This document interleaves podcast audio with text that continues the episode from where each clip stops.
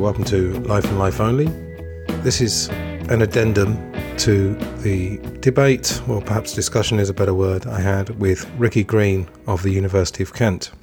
Now, uh, I'm hoping that Ricky isn't going to listen to this, because I'm going to be a, a little bit tougher than I was during the actual discussion. I'd invited him onto my program, I think it was his first podcast appearance, and um, I was very polite, sometimes even apologetic. And when I was listening back to it, I was kind of cringing slightly at how, I don't know, English I was being, putting caveats and qualifying everything I said. And then I edited some of that out to make it a bit more direct and the pace a bit faster on both sides. And I hope you enjoyed that episode, if you did indeed listen to it. But I had quite a few notes, and there were things that I didn't say at the time. So I wanted to go through the rest of my notes and then see what other thoughts came to mind. So the topic really is about conspiracy theories. Again, I feel like we are constantly in this territory, but really the central point to make clear at the beginning is that when we're talking about that, it's actually other people that tag what you say as a conspiracy theory and you as a conspiracy theorist.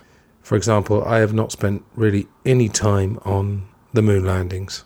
I haven't really spent much time on Princess Diana's death, although those who were around in 1997 who remember, I mean, there were whisperings. I worked in an office at that time, and there were already people talking about that. So people are very open to the idea. And in fact, since I posted the talk with Ricky, I've had quite a bit of feedback, a few comments, and personal emails and things like that. And people really enjoyed it, and people didn't dismiss it. And in fact, on my let's call it my main podcast, my most popular podcast up to now, Glass Onion on John Lennon, I have brought up these kind of topics, and I just had James Corbett of the CorbettReport.com to do a review of the US versus John Lennon, the documentary. And he is what a person who only watches mainstream TV would probably call a hardcore conspiracy theorist. But James has been studying this kind of thing for, I think, 15 years now, and he spent a lot of time researching it. I used to spend quite a lot of time researching things, but that's fallen off quite badly, which is perhaps another reason why I didn't really go hard on the points that I wanted to make. But uh, yeah, the central point really is that certain people have a belief that the mainstream view of the world is very, very limited, somewhat deliberately, perhaps something to do with the shortened attention span of the general public, including myself. You know, I have to work very hard personally. I don't know if you do this as well to keep my attention span. For example, just little things like uh, trying to listen to albums all the way through, or trying to watch films or documentaries all the way through, and not watching them in sound bites, so to speak. When I recorded the talk with Ricky and when I edited it as well, I really did feel that we were speaking two different languages, although we did find some common ground, and it was all very friendly, and I was happy about that. But there were things to be said that um, weren't really resolved in the time we had then. So, one of the first things I actually asked Ricky, he had told me on an email that he used to be into conspiracy theories. And I made the point that he that made it sound a bit like it was a disease that he'd got over. It was interesting to hear him say, uh, I was a lot younger then. Now, this is a very common thing you will find. And I had it in my meetup group a few weeks ago. In fact, there was um, a couple of people older than me. I mean, I'm in my 40s, but they were in their 60s. And not to say they weren't open minded about certain things, but one of them said, "Oh, you know, all this sort of challenging government narratives. It's all very." They make it made it sound like it's a phase that you go through when you're young, which comes across as a bit patronising because that makes it sound like if you grow up, you will no longer challenge government narratives.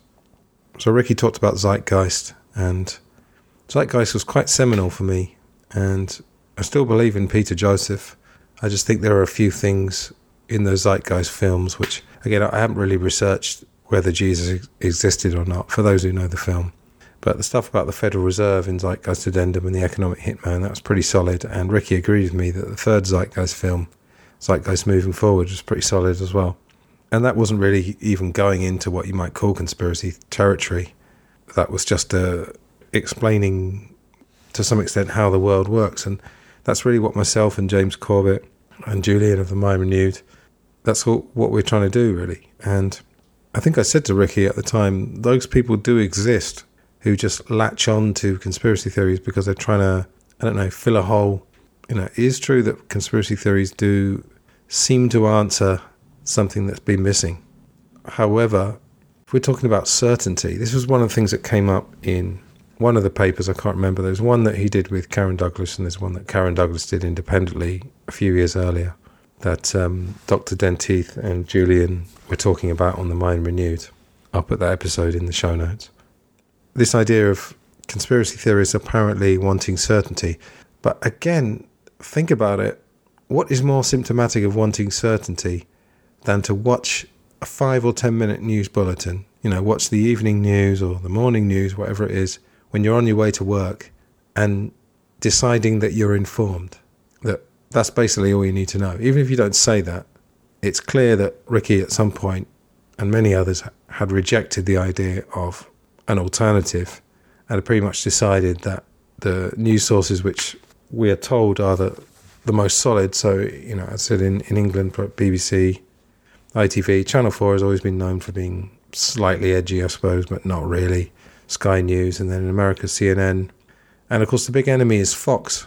But at the risk of being called right wing, and we'll get to that in a minute, that was another thing that I found quite comical when I was actually editing the original Talk Back. Anyway, it seems like Glenn Beck was one of the first people at Fox, and um, Geraldo, who I consider a bit of a clown now, but as James Corbett reminded me Geraldo was actually responsible for the news item on Fox about the soldiers guarding the poppy fields in Afghanistan, which may well explain a lot of the Afghanistan war or invasion.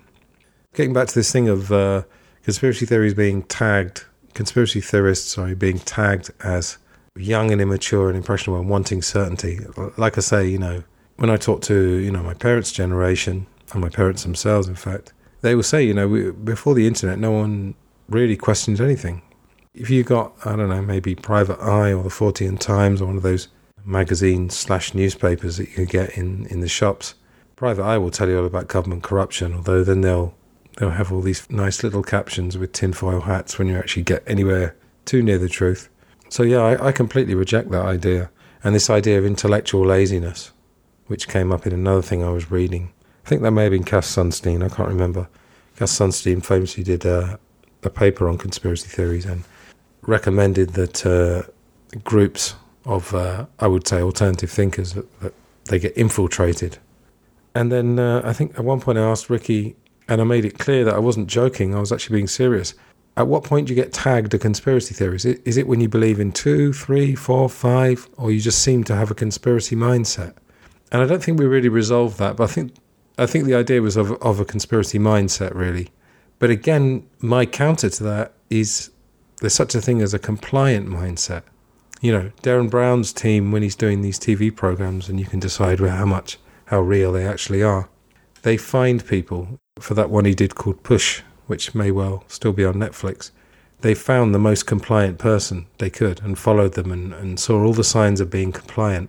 So, my counter to Ricky and Karen Douglas and others would be you could investigate that as well. Do a paper on that, find out what kind of people comply. So I don't really understand, I don't quite get the value of just isolating a certain pocket of people. And he, he did say that there are actually hundreds or even thousands of people involved in this study. So fair enough, you know, that's a fairly big number. But again, it, it's completely disregarding researchers. Or you don't even need to be a researcher, it's just people with open minds who don't have certain subjects off the table. That's the problem. With mainstream output, a certain amount is, is simply off the table.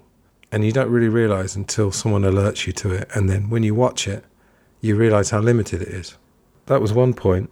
And, you know, there were certain facts that we didn't really get to because we didn't really tackle particular conspiracies. So 9 11 is one. I haven't made my mind up at all, but I did hear, and it seemed to be true, that bin Laden was never actually prosecuted for 9 11. And there's a good documentary called 9 11 Press for Truth. And it's all about a group called the Jersey Girls, so named, uh, presumably they came from New Jersey. And they'd all lost their husbands or partners in the disaster. I think it was in the Twin Towers. And they were almost the sole reason why there was any investigation, because essentially there was no investigation. Um, James Corbett's videos have shown that the evidence was all trucked away very, very quickly, was taken away quite hilariously, and there, there are so many strange anomalies. The company that took my way was called Controlled Demolition Inc. You know, you could not make it up. And I'm saying that because obviously with Building 7, one of the theories is that it was a controlled demolition. And, um, you know, if we just take another event, the supposed killing of Osama bin Laden, again, there were people questioning that at the time. There were these videos of bin Laden, he seemed to be getting younger. And uh, I remember even, it, I think it was either Sky News or BBC, the reporter was actually saying, hmm, well, it doesn't quite look like him. He looks a lot younger now. You know, why did they kill him? Apparently, it's officially been said that he was unarmed. There was talk of him using his wife or one of his wives as a human shield, but that turned out to be false. So he was defenseless. Apparently, you want to stop terrorism and keep people safe. You have no interest in uh, continuing terrorism and the war on terror, apparently. So why not take him in?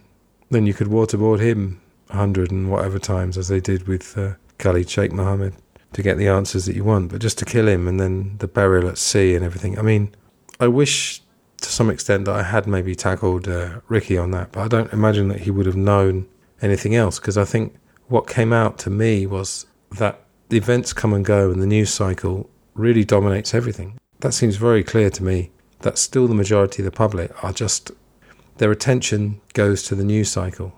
And there's a good reason for that. You know, we are social beings. So, for example, if you work in an office or you work in any place where there's lots of people around you, and they're talking about the news and you don't you haven't been following the news maybe because you don't believe in mainstream news you might get ridiculed or ostracized. Yeah that's a big thing. As i said to ricky you know david icke think what you like about him. He made a very good point that we hold each other back. You know we're worse than sheep because we don't need a sheepdog. We keep each other in line. But yeah the bin laden thing it just goes away you know nobody thinks about it anymore you know, and they can write papers about conspiracy theorists. And another thing that came up again that wasn't really resolved, and I, I wish it had been, is that I made the point that um, someone had said to me when a conspiracy theory turned out to be true, they said, "All right, that's conspiracy fact now."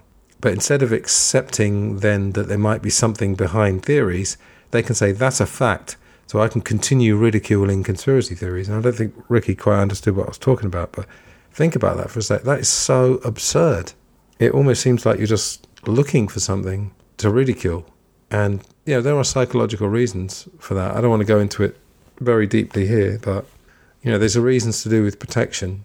We all protect ourselves, you know, and sometimes there's certain truths that we don't want to hear. So we, we filter them out and we protect ourselves. And obviously, I've made the point many, many times people have got mortgages, kids, a job that they could easily lose.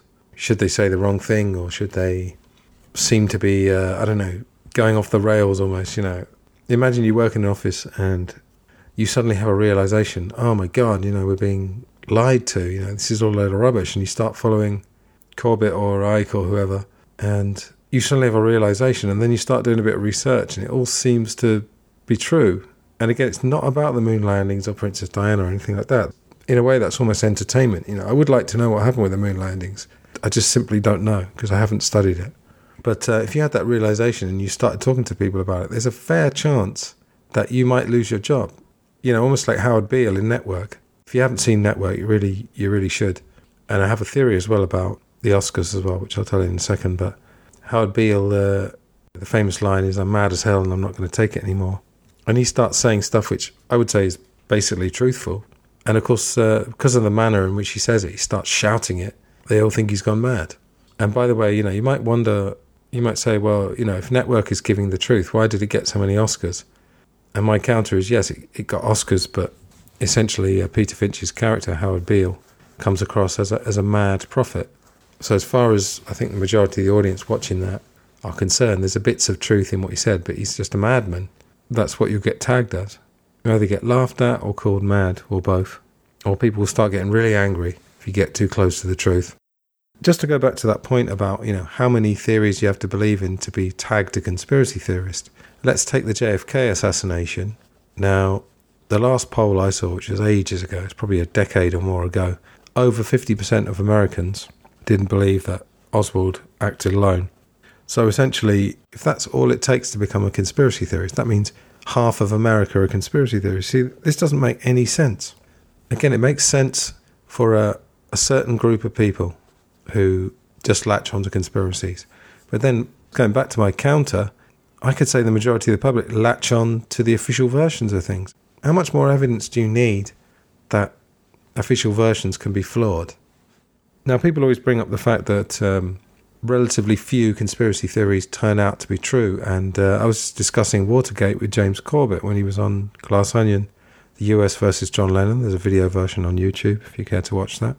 And uh, we kind of agreed that that was a sort of a nice, a nice, sorry about that, not nice, an official bloodless conspiracy that kind of proves that the system works. And Ricky brought it up a couple of times, and I totally understand why he did, because he's not investigating anything behind the news. And in fact, he said at one point, it can affect relationships. And he's right, you know, it's a better life if you don't investigate it. But some, some people have an instinct to do that. And it doesn't mean they're heroes, it doesn't mean they're special in any way. It's just an instinct and an interest in doing that. But uh, yeah, Watergate doesn't seem hugely important. And wow, what a controversial statement that is, isn't it? But when you take into account what the church committee found, and James and I talked about that, to do with MK Ultra, COINTELPRO, and Ricky was aware of the Gulf of Tonkin and Operation Northwoods. They're all true things. And even if you bring Snowden into the equation now, Tom Secker has expressed many doubts about Snowden. How did he get access to all these documents, etc.? But let's take the mainstream version of it that Snowden found these documents and blew the whistle. If you'd said to someone before 2013, I think that was, oh, you know, the NSA is reading everyone's emails, or potentially reading. It's not they're actually reading their emails, just that they would be able to. If you were a, a dissident, if you were causing any trouble, they could read your emails. That would have been laughed at. But then it, it appears in the mainstream news and everyone accepts it. But then they don't change any of their views about conspiracy theories. It's a very interesting uh, mind trick almost. Now, just to take uh, one example of an event that was very, very suspicious and relatively recently, if you think in terms of JFK or RFK, they were in the 60s. The death of Dr. David Kelly, the weapons inspector, 2003. Again, I, I just cannot believe that the Iraq War has just been allowed to pass into history and George Bush can now write a book and do all his little bits of art and he's just got a free pass. But let's take um, the issue with David Kelly. Now, Dr. David Halpin, who I believe is a trauma surgeon, retired, he's gone on many podcasts talking about this. And as far as I know, what I know of his biography, he's never shown any signs of being a conspiracy theorist or a loony or anything like that. But he simply looked at the evidence and decided that it didn't add up, the official version, that he committed suicide. So again, you know, he's not a conspiracy theorist, as far as I know.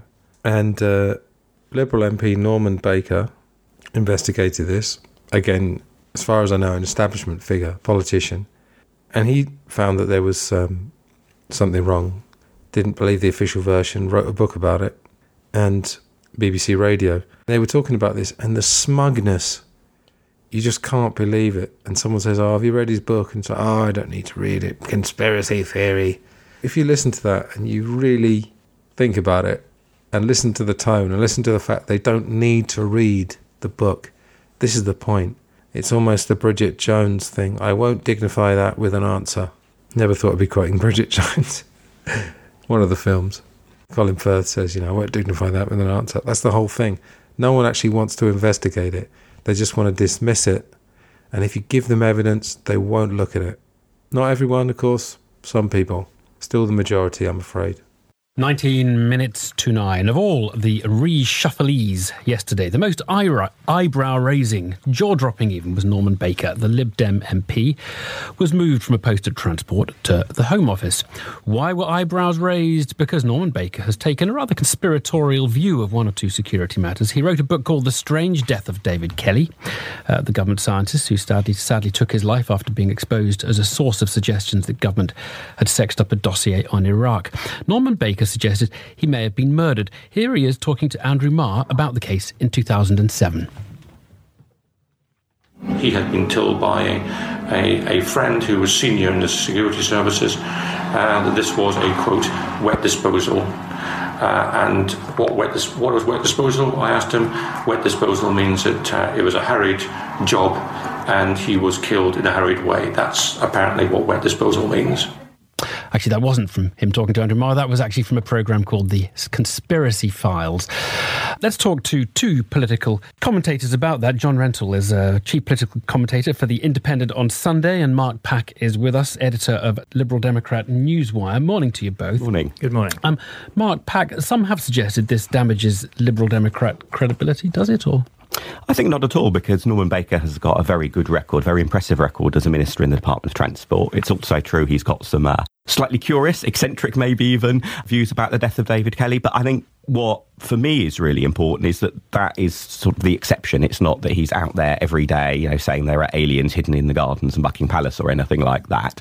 There's one particular issue where he's been hugely sceptical about the official government line. He sort of put a lot of David effort Kelly. himself, Mm. exactly, put a lot of effort into digging up information. And actually, that scepticism, I think, will be very beneficial in the Home Office. Mm. John Rentoul. I'm sorry, I can't take that seriously. I mean, th- this is someone who, who has taken a year out to, to write a book uh, about a theory which is so outlandish and so ridiculous that nobody can take it seriously.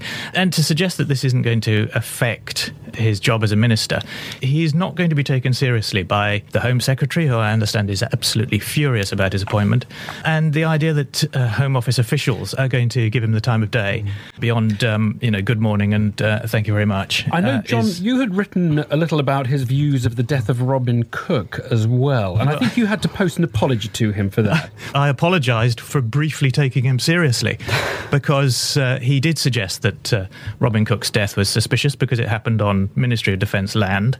He then emailed me to, to say, oh no, I wasn't uh, suggesting that he'd been murdered. And then I discovered, because I haven't actually read his ridiculous book about David Kelly, because I don't read books, I don't waste my time on books about UFOs or JFK, but David Aaronovitch has written an excellent book on conspiracy theories and has read it for us, doing a, a sterling public service, and discovers that in that book he also suggests that Robin Cook, there was something suspicious about the death of Robin Cook. I mean, this is not a man who should be in public office.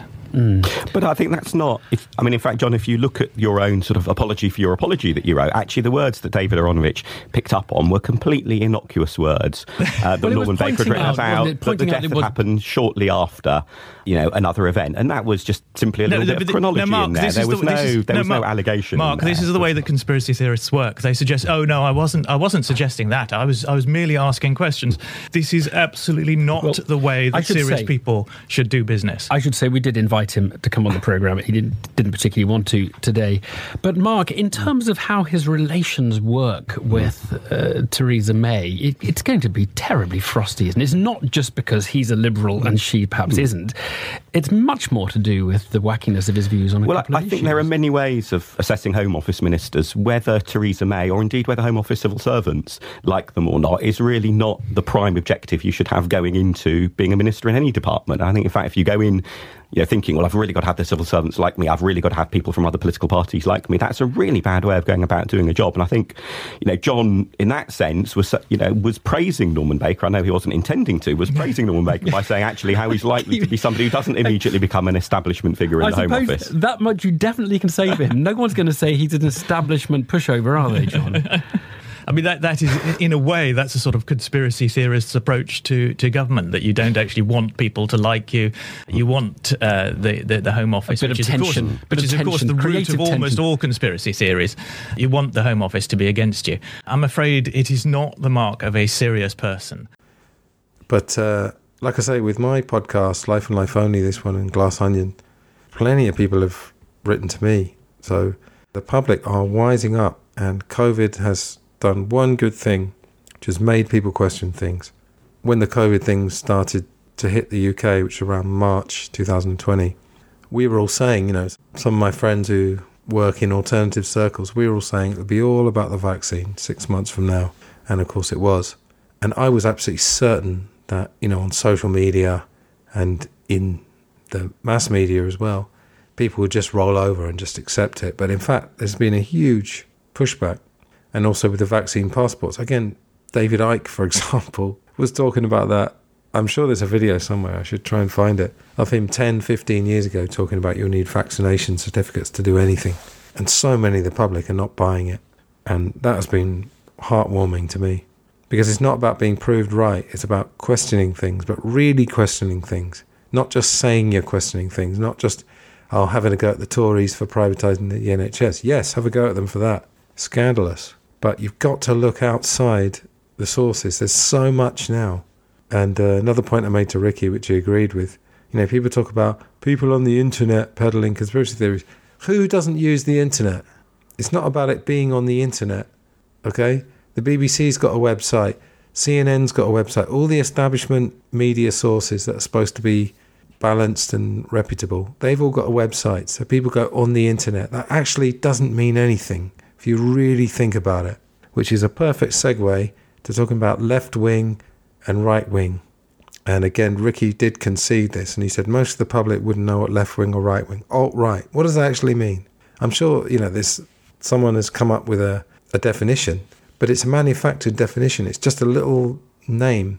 And I was listening to a podcast about albums from the 90s, like something completely removed. And I think they were talking about Dave Mustaine. Yeah, they were talking about a Megadeth album. And one of them said, uh, Oh, you know, Dave Mustaine's gone all right wing now. And the other one said, Oh, he hasn't, has he? And, it, you know, they, they knew what each other was talking about, in that what they meant was that he'd gone off the script. And maybe he has been saying outrageous things. I don't know anything about what Dave Mustaine's doing. But it was just the way there was that immediate recognition of just saying right wing and right wing has got nothing to do with that. You know, most will know that right wing was to do with the court of Louis XVI. And if you sat to the left, you were for the monarchy having less power. And if you went to the right, you were for more or less an absolute monarchy. But now it's just a completely created position. Left wing is pro the environment, left wing is anti war. And those are good things, but then it's easy to get tagged, you know, as a sort of snowflake or whatever they call it. And then right wing, you can tag them as uh, you know, out of touch, bigoted. And uh, we brought up Brexit as well when I was talking to Ricky. And, um, you know, I'll never forget the day after the Brexit vote, someone posted on social media, and it was, I'm not going to name the person, but it was a person who was intelligent person that I knew, had known quite well a few years earlier. And they said, Oh, you racist cunts, you know, what have you done? And he, I think he even said, you know, you 52% of racist wankers or whatever buying into the idea that everyone who voted for Brexit is racist. Just this tagging is just incredible. And I mean, what's remarkable about it is if you take vaccines again, there's no position other than pro and anti. You know, obviously among people there are. You know, you can be a vaccine skeptic, but then you'll get tagged a vaccine denier. And what does that sound a bit like? Holocaust denier. You know, you might think that's crazy, but it isn't. I'm telling you, climate change denier. Language is chosen deliberately you have to understand that. The idea that people in power do things deliberately is not a conspiracy theory. It's just a reality. If you just open your eyes, and like I say, the central point people won't debate, people won't look at evidence. Certain amount of people, as Chomsky said, forget about them. They're never going to change. When they get cognitive dissonance, which is when you have an entrenched opinion and then you get evidence that you know contradicts that, they'll just go with the entrenched opinion. You know, the old ego will come out. We've all got an ego. We all protect ourselves. It's very, very clear. Not a great mystery. Getting back to my talk, I really would like to talk to Karen Douglas, but again, I don't think she'd be very interested, to be honest. And she definitely won't talk to me if Ricky sends her our talk. Because again, I wasn't rude, but I said a couple of things. And really, she was making these just outrageous, oh, I don't know, associations. She, she was just making these wild associations that basically mean nothing. And then another point we got onto, she apparently says conspiracy theorists believe in an unjust world. And as I said to Ricky, one funny part, I have to say, I didn't pick him up on this, but I'm going to do it now. Again, I hope he doesn't listen to this because I, I don't want to sound like I'm being nasty, but he said, "Oh, you know, you know, the world's getting better. There's a lot more money now." And then he immediately checked himself and said, "It's not actually going all to the right people because we'd uh, we'd agreed I told him about a stat, and I don't know the exact stat again, but something like 50 people, the 50 richest people in the world, have got the same as the poorest half. So three and a half billion. So it was funny that he checked himself because he realised, yeah, there's more wealth, GDP. Again, GDP doesn't mean as much as you think it does because it depends how that has been generated. It's not automatically a great thing. Like economic growth is not automatically a great thing. He conceded that the gap between rich and poor is getting wider, and everyone knows that but we just mostly ignore it because it gives us more of a fuzzy feeling to say, oh, we're all doing well, everything's fine, we're prospering. Check out Matt Taibbi's work on the financial crisis. There was a clip on YouTube of him talking to Joe Rogan about it. And if I find it, I'll put it in the show notes. But, you know, he's not conspiracy theorist. He's made fun of 9 11 truthers. But he just lays out it's not about conspiracy theories, it's just about reality. That was a complete and utter stitch up, a criminal act, and it's just been allowed to pass. And people will, yeah, they won't know the names of any of the people that were responsible for that. And don't even get me started on Obama. Watch James Corbett's film Obama A Legacy of Ashes. A guy was a, a complete and utter sellout. I mean, how can anyone take the Nobel Prizes seriously when he was given a Nobel Peace Prize? More or less the same week he started dropping drones on Pakistan. Just beggars belief. And Ricky said, oh, I've got a soft spot for Obama. I understand why. Because if you didn't know any better and you didn't really pay attention to anything other than the mass media, yeah, Obama is a perfect example. He seems smooth. He's apparently faithful to his wife. I think he's a good, almost certainly a good husband and a good father. That's got nothing to do with anything, whether it's done in his name or not. That's the thing. I don't know Obama personally. People seem to think they know Trump personally and that he's a narcissist, and they know Obama personally and he's a great guy. And it's that fucking simple. It isn't. I don't believe Obama wanted to drop drones on Pakistan, but the guy hasn't got any choice. You've got to understand that. It's a military industrial complex. Bill Hicks said it best, you know. God, we need Bill Hicks now more than ever.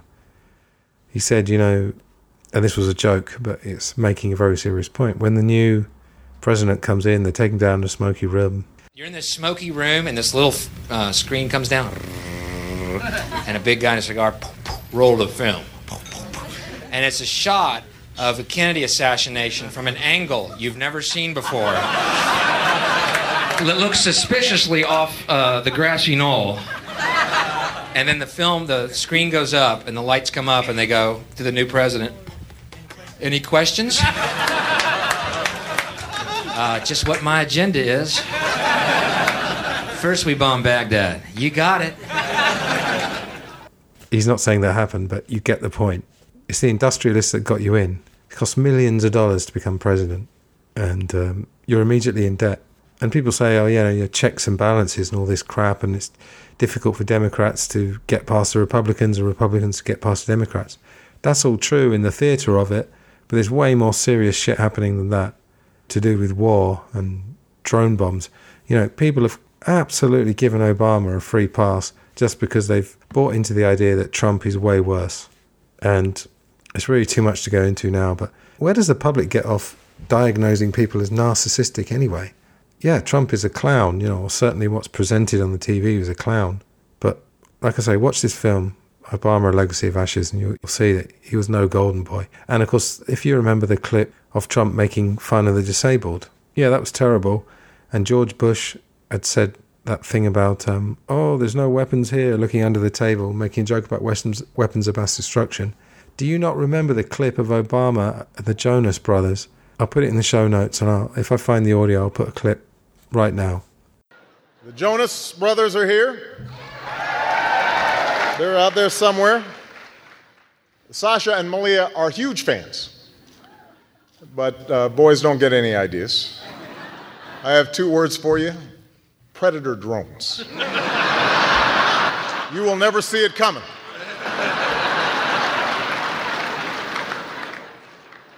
You think I'm joking? And we actually just got off the road on our own tour, the Look Me in the Eyes tour, which was unbelievable. At the White House the other day. At the White House? Yeah. How was that? It was amazing. We met the president, I think it was the second time we meeting him. Uh-huh. And it was incredible. He's, yeah, was he jamming? Oh, he was jamming. Oh, I think he I think he's a fan. Really? Because he leaned over. He leaned we were, over. At, we were at the Easter egg roll. Yeah. He leans over after he had his little speech and leaned over and said, That's just the way we roll. And that's one of our songs. We were like, I was like, that just One of his drones wiped out a wedding party. I think it was in Yemen. Try and imagine that the other way around. Just imagine what would happen if an American wedding party was all killed by a drone. But no, it's those people over in the Middle East. They don't value life as much. Who gives a fuck? And if you're listening to this, and I credit my audiences of Glass Onion and Life and Life Only, and hopefully Film Gold as well, with having very open minds, and many people write to me and say, Oh, you've opened my eyes about things. I think you'll be open to this And I'm not trying to turn you into anything. I'm not trying to tell you that people are stupid and you should stop relationships. You know, that's cult stuff of like abandon your family because they don't believe you and stuff. It's nothing to do with that. It's just about opening your eyes and realizing where we're going and look up, you know, the bioterrorism and that whole agenda and the idea of this and the surveillance as well, which again Ricky didn't really comment on. Let's go back to Karen Douglas. There's a clip. Uh, there was a conspiracy theories conference, 2012, I think, and I did refer to this. She said, uh, "I'm paraphrasing. I'm not actually interested in the truth about these things. I'm not actually interested in whether they're true or not. So why the fuck are you talking about them? Seriously." And then she, as I said to Ricky, she showed these two pictures of Paul McCartney using the Paul is dead as a straw man. But hilariously, the two pictures of Paul McCartney were both from before he was supposed to have died. And Ian R. Crane, who uh, I think died actually this year or very late last year, I can't remember. Again, I didn't agree with everything he said, but he did a rebuttal, which is very good. Conspiracy theory versus deep geopolitics, again, in the show notes. Watch it. He makes so many good points about there's a middle ground between believing the mainstream, believing the conspiracy researching stuff. And there's no excuse anymore. And yes, the internet, you have to be very careful. There's a lot of rubbish on there, unsubstantiated. There's also a whole education out there if you care to look for it. So, uh, this use of straw men, you know, flat earth, Paul is dead, AIDS was made in a laboratory. You know, then of course you get onto Elvis being still alive, and it's completely and utterly irrelevant. So, Ricky talked about his paper to do with anxiety um, the anxious attachment style, I think it was, and belief in conspiracy theories. And again, he's asking people to identify themselves. And, you know, it takes a lot, I think, for someone to identify their attachment style. But if we just take one question, again, I didn't pick him up on this on the t- at the time, but I'd like to. One of the questions, because he, we sort of, in a friendly way, he was giving me the questions, and I said I wouldn't be able to answer them because I'd end up writing five pages about them all. And one of them was about something about a small number of people controlling the world or controlling politicians. So let's look at something that is absolutely provable. Again, I don't have the latest stat, but the last thing I heard was four or five corporations. So you had, um, you know, Disney, General Electric, the News Corp, and a couple of other ones control virtually all of the news that Americans get on the daily news morning news, nightly, whatever it is. The same stuff is filtered through these agencies, and most of it comes through AP, Associated Press, and uh, UPI. The central point is that there's a small number of corporations controlling huge amounts of information and news stations. So that's an example where there is a small number controlling a large number of people. And if you're in England, think back to, or in Britain, think back to Brexit. Think about how easily people fall into camps because we are tribal beings. That's what we are. Very, very difficult to change that. So that is played upon. So, yes, you can, vast numbers of people can be controlled by a relatively small number. So, yeah, the, the thing that he was getting at again was this sort of stereotype of smoky rooms and 20 industrialists running the world. It's not about that, but that thing with the media it's also slickly delivered. But there was a video that I saw recently. In I think on the screen it's like fifty or even hundred news organisations all using the same terminology, and it started out as a joke. There was one a few years ago, and it was something like, "Oh, yeah, it was uh, like twenty-one shopping days to Christmas." Get to the stores quickly, and they had they had a nice, funny video of hundred news stations using the same words. But now it's got way more serious. You know, bears all the hallmarks of Al Qaeda, bears all the hallmarks of ISIS. And again, I just don't feel like people are getting that. They just don't really pay attention, or perhaps if they do, they just don't want to speak out. I would say, you know, if you're listening to this and you're pretty open minded, try and just subtly speak out amongst your friends. As I said, it's difficult in an office, you're in an enclosed place. You don't want to be tagged as the weirdo because it's very, very hard to be in that position and I've been in that position. But by then, I developed enough confidence. I just, I would just give people evidence, and then, of course, they'd accuse me of looking on the internet. All the old standbys, you know. Let's see if there's anything else we can look at here. Another point that I talked to Ricky about something to do with uh, people with insecure attachments, the need to be consistent, accurate, and certain, or something about needing to know the absolute truth. And I made the point that most of the people I know who have any credibility, who think in alternative ways, they're the opposite. We don't know how the world works. That's the whole point. We're trying to find out. So I reject the notion that non mainstream believers are looking for certainty. As I said many times, I follow the Socratic view wisdom is knowing what you don't know.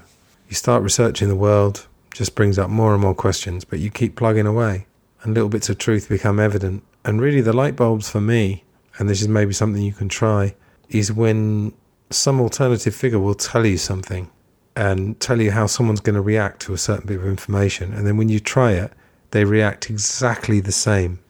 You know, this sort of defensive posture, getting angry, laughing at you. It's all very, very predictable after a while.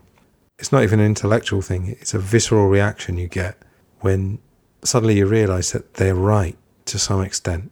Ricky, as I said, made a good point. It's not a very happy life to be investigating all this kind of thing. But you don't have to be shutting yourself away. You know, there's plenty of people. You know, James Corbett has a wife and family, seems a fairly happy guy to me. You know, he's not a doom and gloom merchant. I try and talk about something, you know, when COVID hit, just immediately within my family is really basically no questioning of any of it. And again, I'm not a COVID denier. I'm just, you know, you have to see after a while that uh, a certain agenda is being set. And when, you know, someone talked to me, I'll be all about vaccines in a few months. And of course it was. And, you know, there's enough information from doctors out there. Again, it's on the internet. Don't let that put you off necessarily of people questioning vaccines. But they get labelled. It's the old familiar story. They get ostracized, they get made out to be a, a loony, a crank, and for a certain amount of the public, that's enough. Something I said at the beginning of the talk, it was actually Brett Veinotte of School Sucks, and it was a guy called CJ who has a podcast called Dangerous History, and they basically typified my position on this whole issue. They said, I don't trust anyone who believes there's no conspiracies. I don't trust someone who believes that everything is conspiracy. And in a nutshell, it's somewhere in the middle. But, you know, you just will never hear that. And the news, the media is supposed to at least have some semblance of representing public opinion. Do they really? I mean, have they for a long time? I don't know. Like I say, the public just seems to have very, very short memories. And when Karen Douglas goes on her podcast, I listened to a few of them and I just couldn't stomach more than about 10 minutes of it. Not challenged whatsoever. And if she was, she'd probably find there wasn't much basis. But, you know, I was talking to, to someone about this the other day once someone has gotten so far and gone publicly with a point of view, it's either their ego or just not, not wanting to lose their reputation. David Icke's the same, you know, challenge him, he turns a bit nasty. So it works on both sides. Whatever side of the mainstream conspiracy continuum you're on, if you're at either end of it, you're not going to go back. It takes a lot for anyone to say, I was wrong, I've changed my position. There's plenty of books on human nature Robert Greene's book, The Laws of Human Nature, for example, that's a fundamental thing. We don't like to say we've been duped. So we will fight our corner and our ego will take over and we will do whatever we have to to tell ourselves and tell others that we haven't been duped, that we're not stupid. And maybe stupid isn't the right word. I'd say vulnerable, fallible to being misled by very, very slick media organizations. I used to watch 9 11 debates, and most of the time I would say, the person arguing for a possible conspiracy just laid out lots and lots of evidence and facts. David Ray Griffin, there you go. If you want somebody, he was a published author anyway. He wrote plenty of books on, I think he wrote on theology actually, but uh, then he started writing books about 9 11. The other person on the debate will just be smug and will say, oh, conspiracy theorists don't believe in coincidences. And yes, you know, one coincidence you can argue away, but when you get to 20 or 30, then you have to start asking questions. The 9 11 for me is not the best example. JFK is a good example because most of the public are on board with the possibility. But things like Martin Luther King, Robert Kennedy, they've really been allowed to fall into the conspiracy theory category. But again, there's so much research on those, and there are just so many holes in the official uh, version. I think the phrase I was looking for uh, earlier, crippled epistemology, that was the famous phrase from Cass Sunstein, to do with um, epistemology is basically a branch of philosophy that's to do with knowledge. Conspiracy belief apparently cripples that. You know, you're not able to think. And again, I could argue exactly the same thing the opposite way.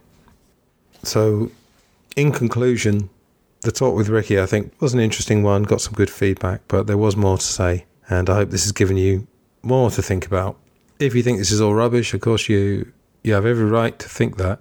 But I do believe that as a society, we have some responsibility to hold our leaders accountable. And when I say the leaders, it's not so much Boris Johnson or Trump, it's the people behind them. And, they may be names that we know. At what point, for example, did Trump go from just this sort of loony candidate who someone said it very well his policies were everywhere from Occupy to the Nazis? so it's sort of all over the political spectrum. And then suddenly he gets in there and it's all, um, I'm going to use hard right, meaning the way that it's used, you know, right wing. Uh, to do with what the public understands as that as being bigoted and not progressive and uh, apparently racist. I think there's a case for saying he's narcissistic, but you know, what person who becomes president wouldn't be narcissistic? And like I said earlier, why is the public so confident about diagnosing someone with a condition, you know, without any training, with them not having any training? They just latched onto this thing. It's being led, as I said. And I wasn't a Trump supporter, but I, I am quite curious what happened to him between being a candidate and being a president. And I'm not sure I'd blame him personally. Like, I don't blame Obama personally, but you don't judge Obama as a guy because we don't, we've never met him. We have to judge him from what we see. And what I saw was a teleprompter reading, basically a, a stooge, if you want to call it that, for Wall Street. Go back to candidate Obama, you know, talking about prosecuting Wall Street. Didn't do any of that. Closing Guantanamo Bay. I understand he, even in the game, whoever's controlling the House or the Senate, if you follow it, American politics, apart from very brief periods of time, and in fact, during the Trump administration, I, I believe they controlled um, all three. I think it's the the Senate, House of Representatives, and the administration. Apologies if I got one of those wrong, but there's basically three arms of the government, and the Democrats and Republicans invariably share those. So if you have a Democratic president, for example, you're more likely to have a Republican House of Representatives. So you see, there is actually a duopoly. And um, what this all comes down to is just taking time to think and to just look at evidence. And the public, I'm telling you, they're waking up. You know, the stuff I saw on Twitter last year about vaccines and this year as well, and vaccine passports, I never thought I'd see that. I'd be pretty sure there was about 5% of people talking about that and everyone else piling on them and calling them lunatics. But actually, no, it was, seemed to be I don't know, almost a 50 50 split, perhaps not, but much closer to that than a sort of fringe 5% of dissenters. So I think we are moving in the right direction. And to circle back to my very first point, it's not about the moon landings, it's not about that. Sometimes it comes down to specific cases. You know, I would definitely investigate the death of Dr. David Kelly, but, you know, again, that's pretty much a missed opportunity because that's 18 years ago now. You know, but look out for these things as they happen and simply just try not to dismiss them. At the same time, don't let it get you down. You know, don't become one of these people that ostracizes their family just because they think they've discovered the truth. You know, we don't know the truth. We can just grab at little bits of it, and we can keep our eyes open and keep our minds open as well. Crucially, and pay attention. I keep mentioning James Corbett, CorbettReport.com, because he's just, to me, he's the most reasonable voice out there, and pretty much everything he says is sourced and your mind will be blown if you check out his website, which again will be in the show notes. So, plenty in the show notes as well. There's plenty to look at here, and um, that's it. So, thank you very much for listening. Take care, and I'll see you soon. Goodbye.